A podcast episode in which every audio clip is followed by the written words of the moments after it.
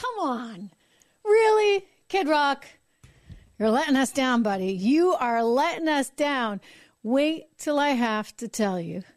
Wait, wait till you hear this. I mean, you're, you're just not going to believe it. Maybe you would. Actually, I sort of called this a few months ago. We're going to talk about all that Bud Light is doing to win back conservatives. I don't think it's going to work, but I'll walk you through the whole case. We're going to talk about that. Plus, oh gosh. this is cr- i mean like we're living in a crazy world. What's the deal with this satan stuff? I'm sorry but like enough already.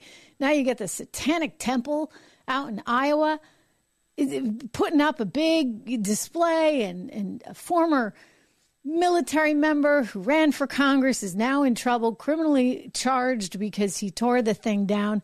I didn't see quite the uproar over the statues that the left tore down. I mean think about 2020 and how they were going after founding fathers and well the civil war statues for sure you know nothing like it but you know hey you, you tear down that statue of satan and my gosh you unleash the fury of the left. We got to get into that. And uh, there's some news on what donald trump might have taken from the white house. You know i got to tell you i would get why he would take this stuff. Just saying because this might be the only thing that clears his name. Deep State is flipping out because apparently it's very detailed into what they did and how they did it with that whole Russia, Russia, Russia investigation. We have all of those stories and a whole lot more. Welcome to the program, everyone, on this Friday. Good to see you. I am Trish Regan. It's the Trish Regan Show. Portions of the show are brought to you, as always, by our friends over at LegacyPMInvestments.com. I'll tell you, if you're worried about inflation right now, which I know a lot of you still are, rightly so, by the way, I'm in that camp too. This is what you need to think about diversification. And part of that diversification for a lot of people includes things like precious metals, specifically gold. So if you're someone who's worried and you want to look at some diversification strategies, this is one you could consider. I'm not your financial advisor, but you know what? These guys know this stuff inside and out. They're really wonderful. You've probably met Charles before here on the show. So call them at 1 589 0560. We will put them in the show notes as well. All right. You ready? Kid Rock, tell us it's not so. I mean, what happened to the guy that was so angry with Bud Light? He did that whole stunt that went viral on social media. I Remember this? The bum, bum, bum, bum, bum to the cans?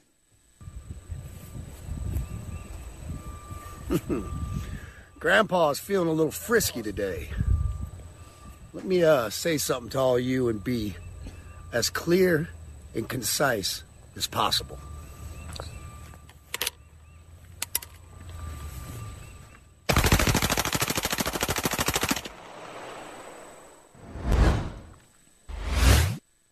That's what I'm talking about. What happened to that guy? You know, we kind of liked that guy. He, he was like, you know, not messing around. Well, that guy may have had a change of tune. You know, I reported on this a couple months ago, and you guys were like, no, no, no, Trish, that's not a Bud Light can in that picture. Guys, can we show this picture? Because we have two pictures. And this stuff was all over the internet. And I was like, hmm, I wonder if Bud Light has paid him some kind of endorsement deal. And somebody took a photo while he was there at that concert and then leaked it, leaked it to the media to somehow make it be known that Bud Light and Kid Rock might not have as rocky a relationship as you thought. And you guys were like, no, no, couldn't be true, right? Like he wouldn't do that. I was like, well, I don't know, you know, maybe if they pay him enough money.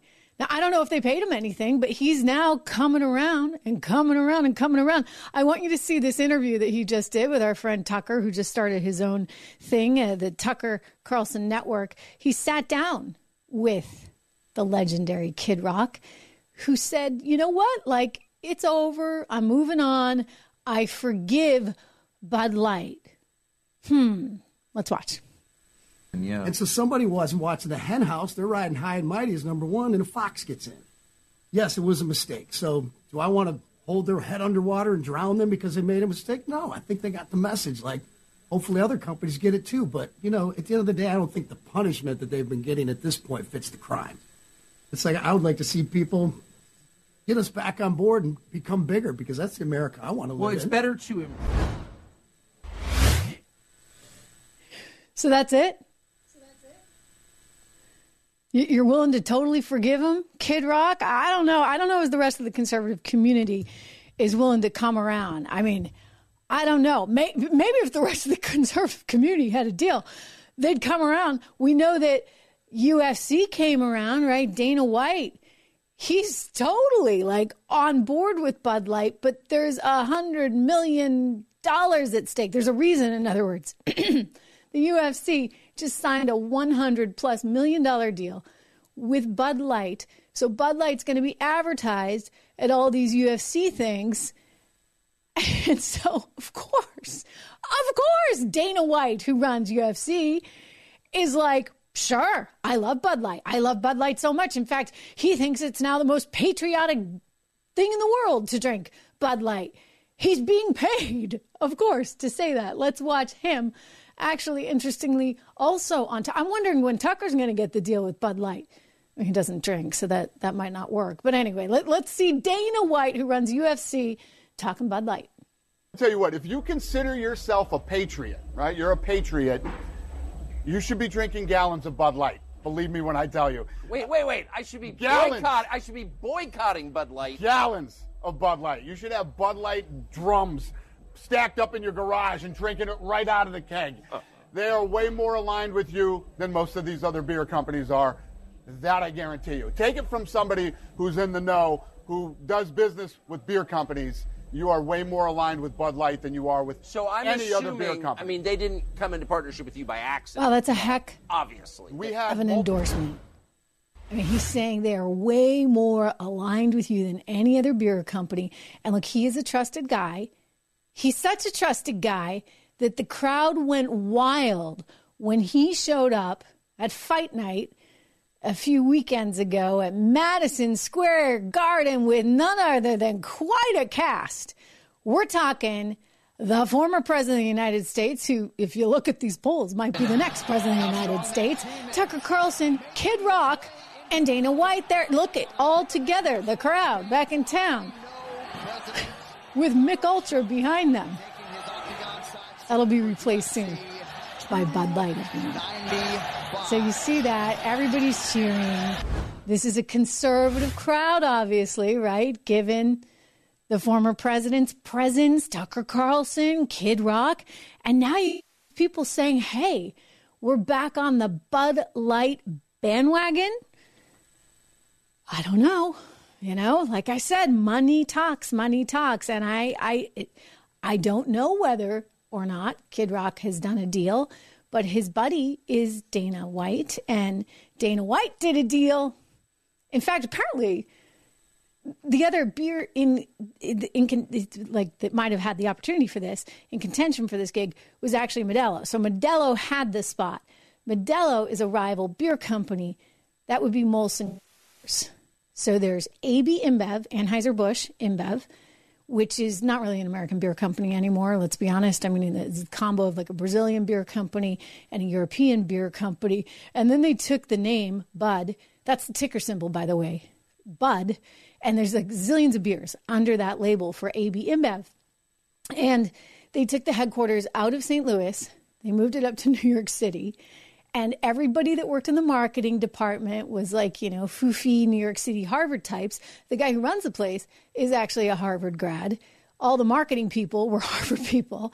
And I just have to, you know, nothing against Harvard. Actually, I have a lot against Harvard. We'll save that for another day, another time. You've heard my rants against Harvard and these Ivy League places right now with their woke insanity. But you have that woke insanity crowd running your business, and all of a sudden, the business doesn't seem to matter anymore and you go out and you hire influencers that really aren't, shall we say, in keeping with the brand, and you run into problems. I mean, do we have to see this again? We probably should, at least a little snippet of it. Hi. Impressive carrying skills, right? I got some Bud Lights for us. So, I kept hearing about this thing called March Madness, and I thought we were all just having a hectic month, but it turns out it has something to do with sports. And I'm not sure exactly Yeah. which sport. Just a little but- something. So, you know what's amazing is what happened to the stock price after that little incident. It was just incredible. In fact, I'm going to pull up some of this right now because I want you to, to think about this. I mean, the latest sales numbers we've seen, the company is still struggling pretty significantly with Bud Light sales to distributors off some 30% from where they would typically be. And so that's kind of a problem. And then when you consider where Bud, which is the ticker symbol, its stock price really has has, has fallen to, that's also very considerable. I mean, talking trillions of dollars in market value that have been wiped out. Now, some of that has recently sort of recovered. I want to actually look at it on the one year chart basis. And so when I look at it versus where it was a year ago, it's actually pretty amazing, guys. It's like somebody somebody kind of like got word. I'm trying to think of the timing of what I don't think that they signed that deal with Dana White until actually early November. Actually, no, I take that back. It was in October, late October. And so if you look at how the stock price has rallied since late October, it's pretty significant. It's it's not quite back to where it was on March 30th or even April 3rd of 2023. It was trading actually near $67 a share, but it's still at $62.51 a share. So, yeah, I get it. It's still way down, but you can see off the lows that it saw earlier in the year, right before it did that deal with Dana White and UFC, it was trading. Ooh, this was bad, like down around 53 bucks. So it's rallying back. Is this enough? When you start getting, say, UFC, Dana White, Kid Rock, maybe Tucker, although, like I said, I don't think he drinks, is endorsing your brand, will that bring back your everyday conservative? I still think the answer is no. I mean, I, I think they just burned a bridge and it's going to take years, possibly even a generation, to bring back those Bud Light drinkers. So it shows you you got to be really careful, really, really careful with your brand. There's a, a, lot of examples of this right now. When you think of, for example, Fox News and what it has done to its brand, it still thinks it can bring everybody back, right? You know, they get rid of a lot of people that maybe seemed too Trumpy or whatever. They get rid of them, or just people that you know, were too too conservative for them, and they think, okay, we can move to the center and their audience isn't with them on that. And so that's challenging for Fox News as a brand. And as I look at that stock as well, and I'm going to look at B class shares, I mean, Fox struggles considerably as well ever since, you know, it's just kind of lost its way. Of course, it has its own set of issues, not just with Dominion, but now, of course, Smartmatic, some $2.7 billion that Fox is being sued for. And, you know, like I, am just a big believer in a, a, lot of diversity in the marketplace for news organizations. I have nothing against this company. I am saddened to see that it's it's struggling as badly as it is. And I think it'll continue to struggle in part just because its insurance costs are going to go through the roof, which is not good for any news company, of course. And because it's a brand identity, like the, the consumer's not as trusting. And then there's just the other reality that, hey, things are changing, right? Like, hey, Tucker's out there. Did you guys see? Let's take a look at this his, his, his advertisements for his TCN network. Tucker's out there taunting the legacy media. And you know, what? he's totally right. Corporate media is dead. It's so dead because no one of a certain demographic and age group is watching it. Everybody's getting their news digitally on YouTube. Maybe, you know, he's creating his own network as like an OTT thing. But you get it on YouTube, you get it on Rumble, you get it on Twitter, you get it online. And the corporate media mechanisms that used to deliver that news, certainly in the video space, they're just not going to have a future.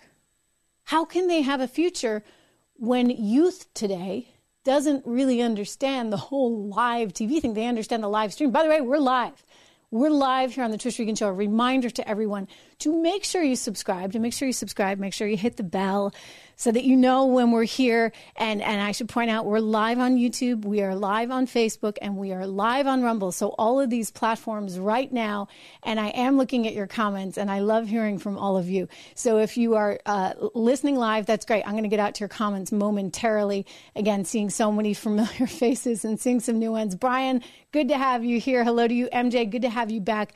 So a, a lot of you have even become team members recently. We just started that over on YouTube. So join the team. Send me stuff. Send me articles that you're looking at. I am always, always, you can be part of this production team in a way that, hey, we didn't used to have that opportunity to ever do before. But you can join the team. Send me stuff that you're looking at. I am always, always on the prowl. But I credit Tucker for going out there, starting his own thing. And I do think that this is the future. In other words, why would you ever stay? Fox is going to say, well, okay, we got, you know, this guy and that guy, and we got Hanny and we get Jesse. But going forward, once you have the brand recognition, why would you stay?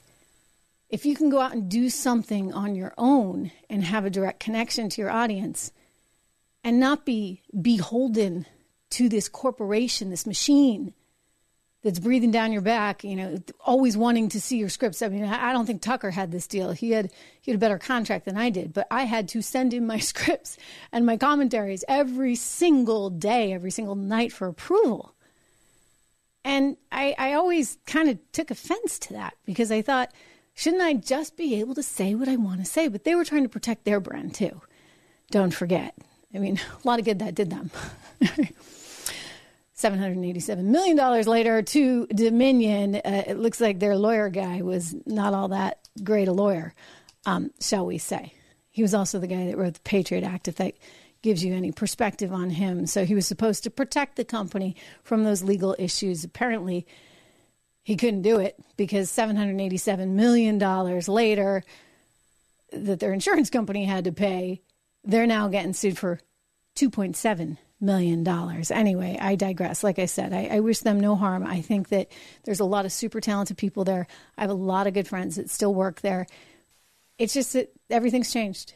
Everything changed almost overnight, and I love it. I love it personally, and I, I think you love it too. All right, we got more news to cover here. Disney, incidentally, another example of one of those companies. I'm not sure if they're going to be able to make it in this new world. We shall see. Another stock that has traded down significantly. But the reality is, we are living in a new world. And sometimes it's good, like on the media front, and sometimes it's not so good. I mean, this world is getting, shall we say, uh, just a tad crazy. Very, very crazy world that we're living in. So I want to turn to that right now with you and cover this story that's coming to us out of Iowa. So, for some reason, Satanism is like taking over everything. I, have you, I've never heard so much about Satanism as I have this Christmas season, and certainly over the course of the last year. I mean, they had the designer at Target who also had a satanic line. Apparently, nobody did that due diligence before they decided to let him or her forgive me, or they design onesies for kids. Well, now they, they've got a satanic display. I want you to see this thing out in Iowa in the Capitol building. I mean, really? In the, in the state Capitol building. So somebody was offended, like next to the, the, the, nativity scene. All right. So somebody's a little offended by this. Like, why do we have a Satan display at Christmas time? Rivaling the nativity scene. Like, what's that about? Michael Cassidy, who I believe is a former military member and also ran for Congress down in Mississippi, he didn't really like this. So he's out in Iowa and he decided, you know what? I'm going to take the thing down. I'm like really offended. I, I think most people would be offended by this thing. Who wouldn't be offended? Like, you don't really want to see that, let alone worship that, let alone have it in your state capitol building that's supported by taxpayers. So Michael Cassidy comes along and he takes the thing down. And everybody flips out. The left is like, oh my gosh, oh my gosh, our satanic temple thing is, is gone. And so they're furious, they're upset. And Michael Cassidy, he did the right thing. He went and turned himself in. And he said, you know what? I took it down. So this now brings up a very interesting legal question. He turned himself in. He's being criminally charged. It's like a criminal mischief charge. And yeah, I, I just I think about it and I wonder why it is we didn't see more people criminally charged, I don't know, back in 2020. Remember when all of these groups were tearing down statues of Thomas Jefferson, our founding fathers, and somehow everybody thought that was okay? I want to cut to this video because I think it's important to remember what was going on. Here we are looking at this in Portland, Oregon, June 14th. A group of protesters tearing down Thomas Jefferson, the statue of Thomas Jefferson, at a school. Now, I don't know what happened to those kids, but this was happening all over the country. And the reason they wanted to do this is because of, well, Thomas Jefferson was a slave owner, and therefore we can't honor him at all. Right? You hear the same stuff with George Washington, and they, this has been going on for quite some time. And somehow the left is okay with that. But when Michael Cassidy decides to take down this thing, let's take another good look at this monstrosity. When he goes and takes down this, well, that's just awful. And he's got to get arrested and put behind bars. So, this brings up an interesting legal question right now. In other words, should that statue have a right to exist in the state capital in Iowa? You know, there, there's a couple things going on. Now, morally, you know, I, I, I commend him but there's the issue of legally, did he have the right to do that? Legally, he may not have, but, but, but, but, but, this is where it gets interesting. I think that we actually need to examine that again. In other words, where do we draw the line? Why is it that a satanic cult is getting protection from the state, specifically protection from the IRS? there's cults of all kinds and they apply and say, okay, well, we want to be a religion. The IRS is like, yeah, I don't think so. You know why? You get special tax breaks if you're a religion. Comes a whole different set of breaks and it's, it's good, right? And a whole different set of protections because we do believe in religious freedom. And so we want to honor that. We want to encourage religion. And so there's a tax code set up to do those things. But what about when your religion is a satanic cult. Why should the IRS actually protect that? Shouldn't the IRS be rewarding and encouraging good behavior? And look, I, I don't think I'm going out on a limb here saying that, you know, if you're worshiping Satan and all that that means, that's not a good thing. Not at all. Okay, so let's be very clear about this. Meanwhile, they're not really religious these groups i mean obviously you can't be if you if you actually believe in what satan espouses and, and has become in popular culture and in religious culture and, you know how satan and the devil are viewed within christianity then it's it's literally like the worst thing ever if you're of the sort of intellectual mind that you know satan's just an idea and really, we're not worshiping Satan per se. We're just worshiping this idea that we can be counterculture. Then how are you a religion? I mean, and that's what they'd say. Like a lot of them are like, oh, no, no, we don't really believe in the devil. We don't really believe in anything. We don't believe in anything. We don't believe that there's a God. We don't believe that there's hell. We don't believe in the devil. So we're just standing for like the opposite, politically the opposite. Well, at that point, you're just a political organization. Thank you very much and you're using and manipulating the tax code and the benefit of you being, quote, religion for political purposes. So I love that Michael Cassidy turned himself in, and I love that he is probably going to take this thing all to court. And what he's doing is effectively challenging the use of tax code and legal laws that are on the books theoretically to protect these religions that aren't religions. So, this is actually really, really important right now, especially as we see just all of these, you know, people. I believe there was a case in Connecticut of the Satanic Temple wanting to have an after school club at school. And the school was like, okay, So it's the taxpayer dollars are going to go to fund the satanic club and the after school for fourth graders. Well, the town was like, well, I guess we have to do this, right? Because it's free speech and it's freedom of religion. And the parents are like, no, we don't have to do this. The taxpayers are like, no, we don't have to do this. And I'm here to say, no, you don't have to do this. But maybe it's time that we actually put it on the books because I guarantee you the founding fathers had no intention, ladies and gentlemen, no intention of having a display like that one opposite the nativity scene in Iowa in the state capitol building. All right, enough already. Like, let's not kid ourselves. The fact, again, I'll go back to this that the left is celebrating the taking down, the defacing of statues as they have done for the last several years. We can all remember the protests in Portland. This one happened in June of 2020. Let me tell you, the fact that they're okay with this, but furious that somebody would dare to take down a statue of Satan, that tells you just about everything you need to know. Meanwhile, the Satan thing, it's like taking over everything this Christmas, right? I mean, I, have never, I, have got my Christmas stuff, my Christmas outfit on, my Christmas sweater, shall we say. It's like everywhere you go, you keep hearing more about this. The searches are up online. I read a story in the Telegraph the other day that said the number of people that are identifying as Satanists is way up.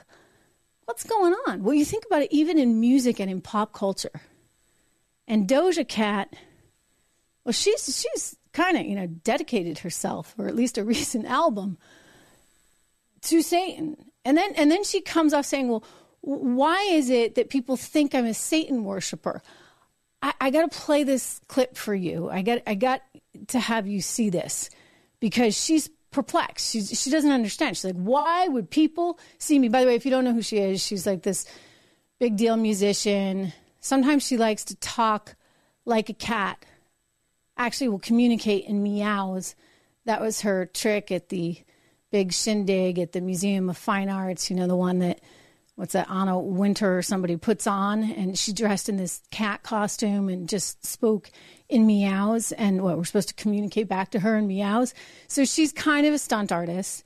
Understand that.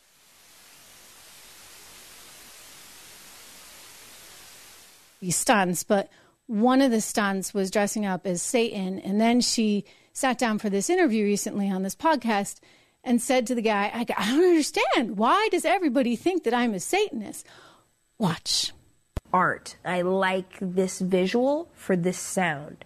So I chose that visual and I applied it to the sound, and people made up what they want, which is what you do with art. You you it means it. yeah, you interpret it how you want to interpret it. Everybody has the right to interpret it how they want, but this whole like you're a Satanist, very confident Satanism thing is like, I'm sorry, when the f- did I say that I was a Satanist? Right.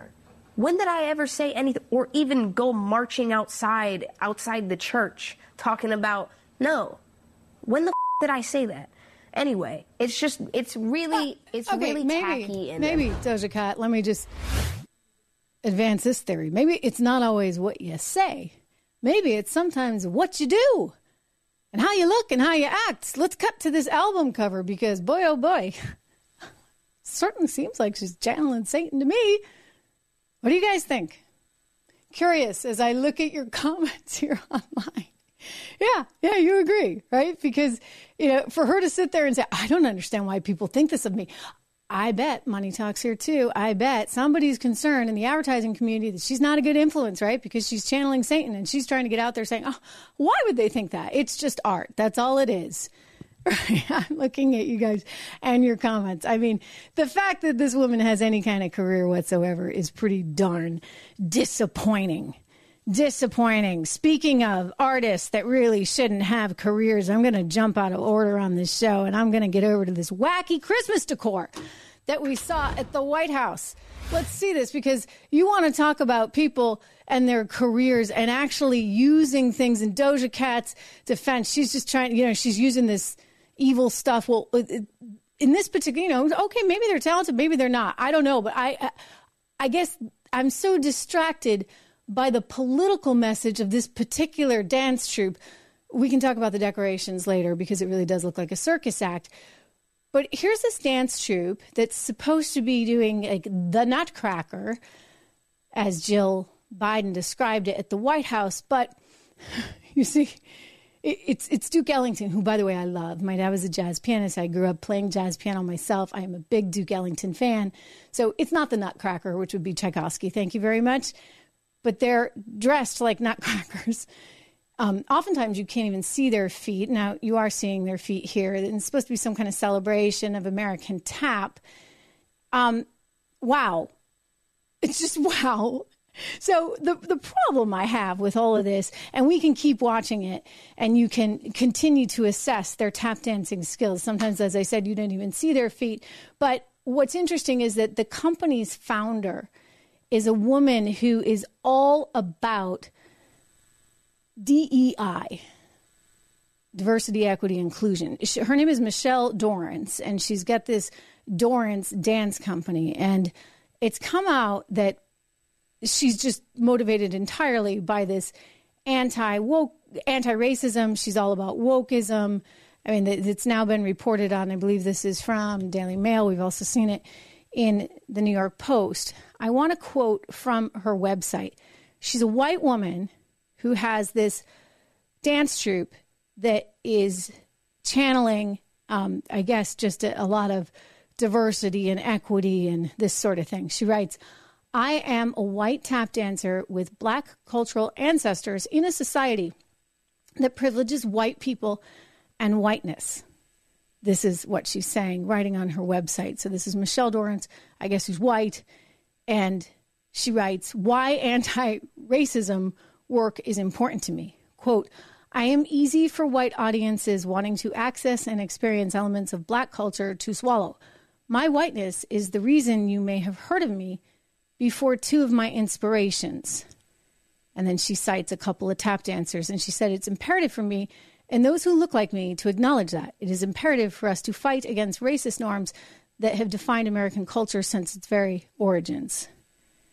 Um, what I would just say and and I say this from a, a place of love in that I have a, a, very significant art and music background. Some of you know this about me, some of you don't. But long before I was at Columbia as an early American history major and somebody who studied a lot of economics, I actually started off in in the arts, in singing and in music, and I was always struck by the lack of discrimination in arts and music and just the purity of the music itself and the talent of the artists as something that always prevailed. And you can go back, if you look in the classical music space, to opera, and I'm not saying it was perfect. Like, don't get me wrong. I mean, I think that the the first, uh, you know, opera singers certainly had a hard time, but it was better in that field than probably in, in many others, including in academia or anything else.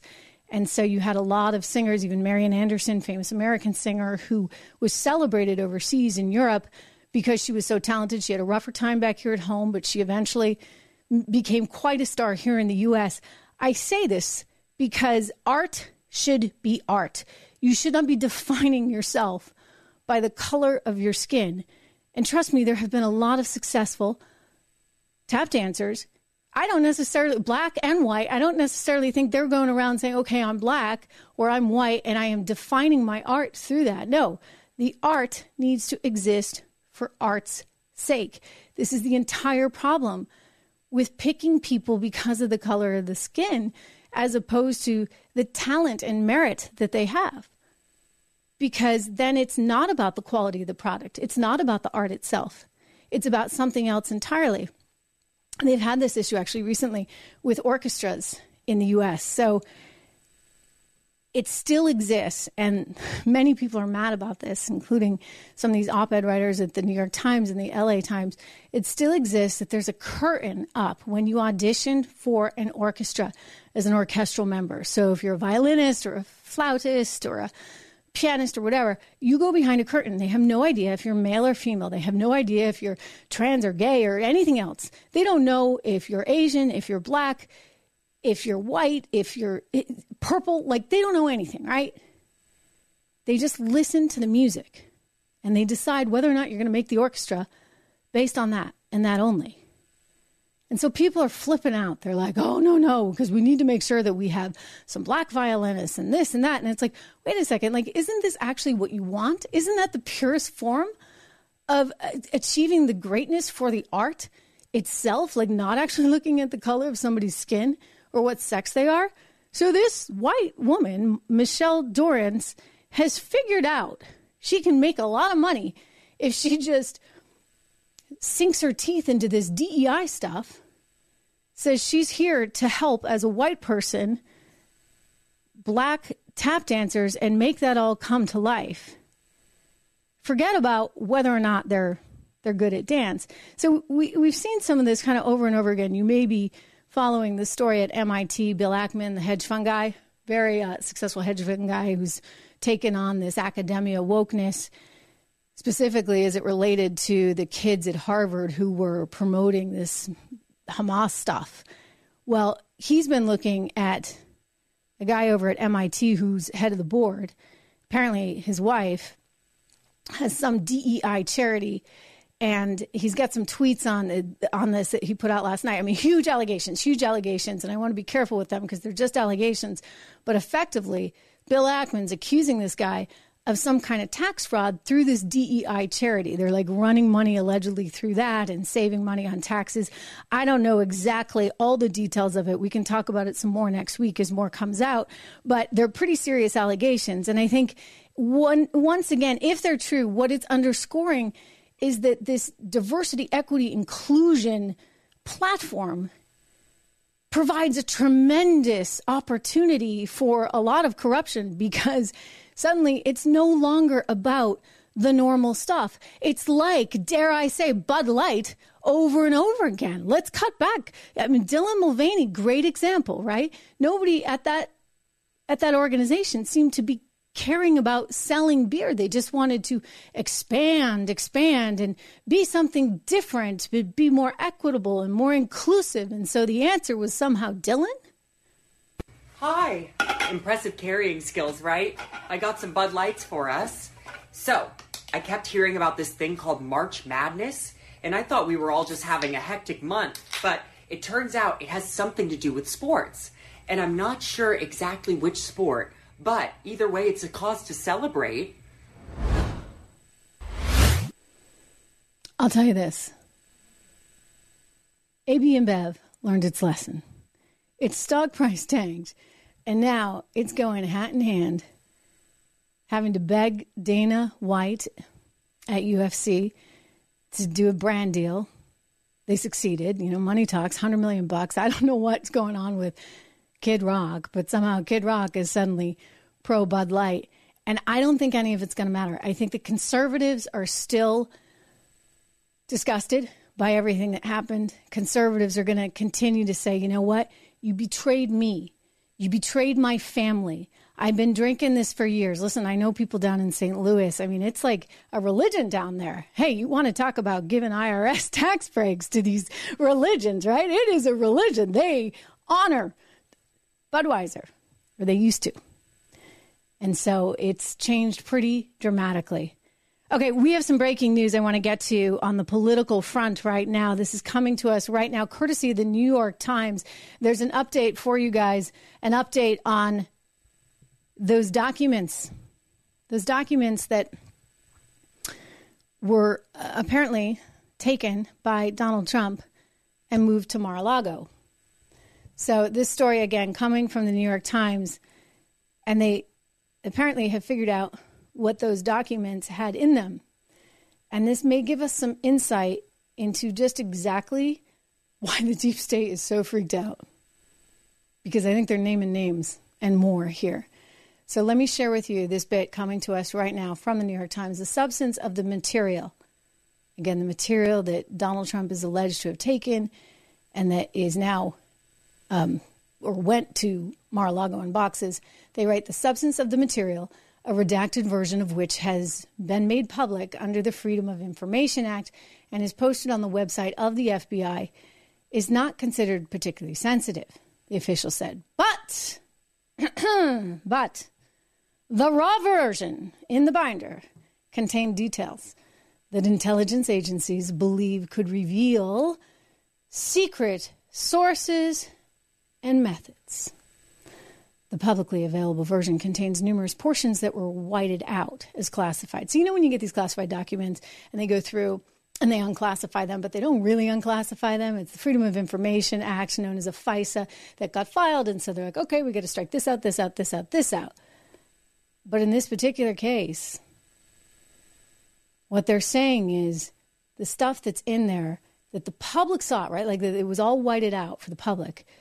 Well, Donald Trump has the original documents that are not whited out. And these documents detail exactly what happened in the whole Russia, Russia, Russia thing. Remember the investigation into that so called dirty dossier that they tried to present as truth when the entire thing was made up and was part of an opposition research initiative that was bought and paid for by Hillary Clinton's campaign. So, this is what enabled them to actually put a wiretap on one of Trump's campaign workers back in 2016. And so, this particular document, according to the New York Times, has very intricate details about all the steps and all the things that Deep State did in order to initiate this effort to try to take down Donald Trump before he ever came to office. So that's kind of a doozy, right? You might actually understand why he wanted it. I mean, you know, like if they're going to tear it up, don't you want to have those documents maybe just to protect yourself in the future? It's kind of important that America know exactly what happened. Uh, the timing of this is actually incredibly interesting as well. So the New York Times frames it as, oh my gosh, he took those documents, he took those documents, he took those documents, and he shouldn't have taken those documents. And just doing that in and of itself is illegal. It's very interesting timing because you'll recall. I think a lot of people on the left are very, very nervous. I, I don't know if the team can pull this sound for us right now. It's something that I did play yesterday. I'm going to throw it out there, and if we don't, if we can't get it, I understand. But there was a clip on CNN of this guy that I guess is one of their political analysts. I'd never heard of him, but he came from the Daily Beast, and he wanted us to know that whoa, like, I mean, we could be heading towards a collision course because he's fearful that the he's fearful that the Supreme Court is actually going to make a decision that makes it such that the government should not have gone after Trump the way it did, or the 300 individuals that it went after. So if that happens, then he's saying, oh, basically the Supreme Court's okaying a coup. Like, it's just important to understand how much is at stake and how much people in the deep state are terrified because of these documents that he took and because of what it could expose and what it might mean, right, for the future. Let's cut to this. The guys have it. Thank you. Thank you. Good one. All right. So let's cut to this soundbite from CNN with this guy who's like, whoa, it could be, you know, Pandora's box.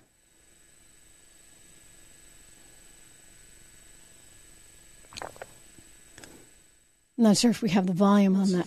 Oh, where? There we go. Uh, maybe not. Okay, we can we can try again. We're going to try and get the volume, but you know, basically, bottom line here is mainstream media, deep state, RINO type Republicans. A lot of people, like I get it, they're they're really worried about this guy. They're really worried about Trump because he's been right just a little too much, and now he's got the goods on them in terms of whatever may have gone down. I kept saying you know, those of you that have known me or watched me for a long time, I, I remember it's like, what is this document? Like, what? When they had the, the dossier in the beginning, I was like, this does not read like an intelligence document. It just doesn't read like that. I saw it, and I actually didn't publish it because I felt like it was irresponsible to publish it. But I, I saw that and I was like, you know, this is not this is not a piece of intelligence. This looks like something that belongs in the National Enquirer. It looks like opposition research. Gee, I wonder, opposition research, could it be? Would it be?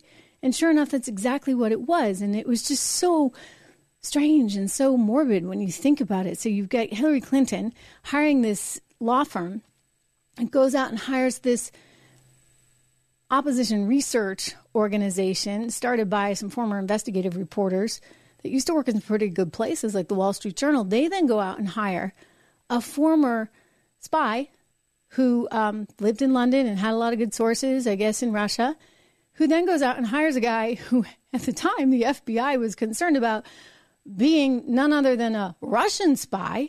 Lovely, right? And they put together this document and they start peddling it around. And that's what eventually led, of course, to this wiretap of Donald Trump's campaign staff and an attempt to try and take him down before he ever even got to the Oval Office. So it's pretty messed up stuff. And I think that that's likely what could come out if Donald Trump were to ever declassify these documents. And that's why they're classified in such a way. And that's why he represents such a threat. I mean, that and many, many other reasons. Did we get the uh, did we get the soundbite? Me now, CNN senior political analyst John Avlon. John, I want to go back to the trial delays for Donald Trump, not the legal side, but his federal election trial might get delayed past March 4th. It might never get heard. If he wins, he would throw it out. Aside from the legal implications, what are the moral implications of that? The moral implications, the constitutional implications are massive for our country. Because as you have pointed out, you know, without accountability, uh, an attempt to overturn an election, a slow motion coup, is just practice. It's a green light if there's no accountability for this. And the implications uh, down the line are striking, right? I mean, you know, for example, if people. If okay, all right. The, the reason this say, is important, guys, is because he's suggesting that if the Supreme Court doesn't rule on this the way he and others would like them to rule, that effectively they're wrong. Now, that would actually set us up for a very, very bad situation because it's called the Supreme Court. I hate to say that for a reason, right? Like it is the Supreme Court, the supreme law of the land. And yet, there are people on the left that want to see that taken down. I mean, you talk about taking down all these institutions, right? And look, I mean, I'm not saying that these institutions are perfect, and certainly I would be the first to tell you some of them have been so badly corrupted, whether it be the Federal Reserve, quick reminder don't forget our sponsor, I'm going to put them in the show notes, is Legacy Precious Metals. If you don't like the Fed and you're worried about um, inflation over the long haul, yes, these are these are the guys you call 1 589 0560. Their name is legacypminvestments.com, and you can talk to them about investing in gold. But I, I would just say that there's a lot of institutions, whether it be the Federal Reserve, whether it be Harvard University, University of Pennsylvania, all of these schools, MIT, these places that we revered, right, that were supposed to be so phenomenal, that have just turned into politically charged organizations. We don't have respect for these institutions anymore. Certainly not these, uh, you know, lettered and acronym organizations in our government. I mean, that's the sort of effectively the deep state everybody keeps talking about. So while we don't have any respect for these institutions, it's understandable in light of everything that has happened and everything that has got exposed. And the the left really hates this exposure. And so Donald Trump is part of that part of that mechanism that's exposing all of this stuff. Independent media creators, right? We're part of the problem too, I think, as far as a lot of people are concerned which is why, again, I'll just remind you if you have not subscribed, do me that favor subscribe to the channel, hit thumbs up, share this, like this, get the word out. It's all organic. We are doing this very, very organically, just one by one. So I'm very proud that we're up to 170 some odd thousand followers on YouTube with 250,000 on Facebook and over 250,000, I believe, now on Rumble as well. So thank you for all of your support. It really, really, really does matter. It's a challenging time. It's a very challenging time. Don, good to see you here again. Uh, Captain Lurk, yeah, NSA, part of the cap. Look, I, I think it's it's actually really frightening that these people are, are in so much of a CYA mode that they would try to take down anyone that might expose them. I mean, what has happened to us as a country? What has happened to us as a nation? We're coming up on a 300 year day. Unfortunately, you know, we, that I mean, I, dare I say? I mean, could that be it? Right? We're just going to make it to year 300 and let China take over. We become France. I, I don't know. I mean, if we don't actually get a hold of this situation and start valuing the things that we have historically valued, and by that I mean to be those red blooded American capitalists we always have that are, are concerned with the preservation of this meritocracy, that we allow people to move up, that you have that upward mobility, and it has nothing to do with what you look like and the color of your skin. If we don't preserve that, what are we? If we don't preserve our love of the nuclear family and the importance of community and the importance of good religion, not Satanism, for goodness sakes. Like, what, what are we going to become? Is that 300 year birthday going to be like, good night, America? I hope not. I hope not. This country is too important, stands for too much. We need to preserve that, we need to protect it, and we need to grow it. So I think they're, they're worried. They're really, really worried that this is just going to expose too much should Donald Trump get back in power.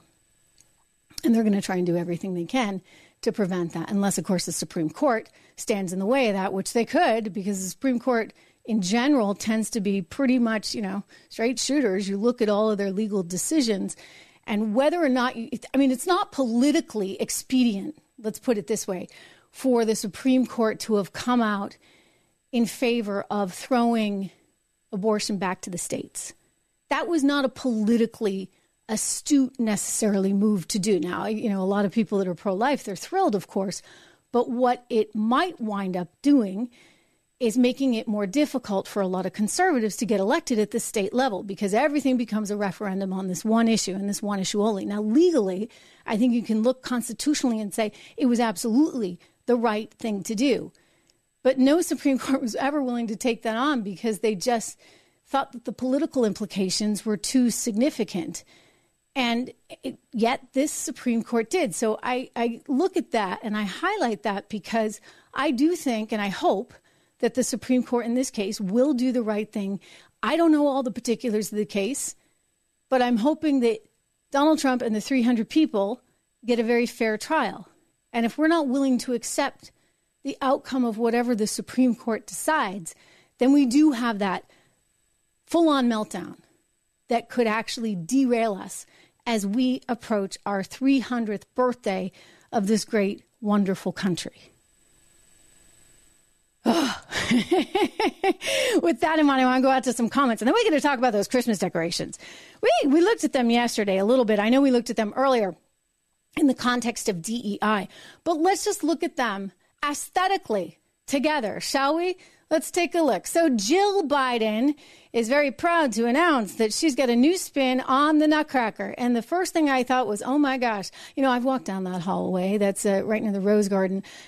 And this this is frightening to me. This looks a little bit like um, some kind of weird circus, Cirque du Soleil type thing. It's not exactly Christmassy um, and it's not exactly classy. It, there's just a lot of weird characters. I think I told you yesterday that one of my friends, this was the best. He said, "He looks like a non-binary acid trip." that just that blew me away. It totally blew me. You know, it's just it's just weird. Okay, yeah, weird, and yet the left loves it sad that Christmas decorations have to just become political, right? The left loves it. And yet they trashed over and over again the Trump administration's decorations that were brought to us courtesy of Melania Trump. So, just in a compare and contrast mode here, take a look. So, these are Melania Trump's decorations. Really nice, right? Like red, white, and blue. Kind of a nice theme, tranquil, tranquility's nice, especially around Christmas. You know, let's just keep it simple. Keep it simple because we're remembering the birth of Jesus Christ. And those are gorgeous. I mean, positively, absolutely gorgeous, really classic. The media hated them, of course. They hated the red decorations. Remember, she had the red trees, and they said, oh, it was like Satan. Wait a second. Don't they like Satan now? Eh, they're really confusing me. But this was another year, and she had white and blue and red, and they were just absolutely gorgeous. But she didn't get any credit for them, no. Not by the media. The media didn't like this. Not one single bit. You see, everything, everything is being seen through the lens of this DEI stuff, politics, and unfortunately, this is why we are losing our way. A reminder to subscribe. It is so good to see you all. I want to go out and Abel Windsor, good to see you again back here. I know you're very familiar to all of us here.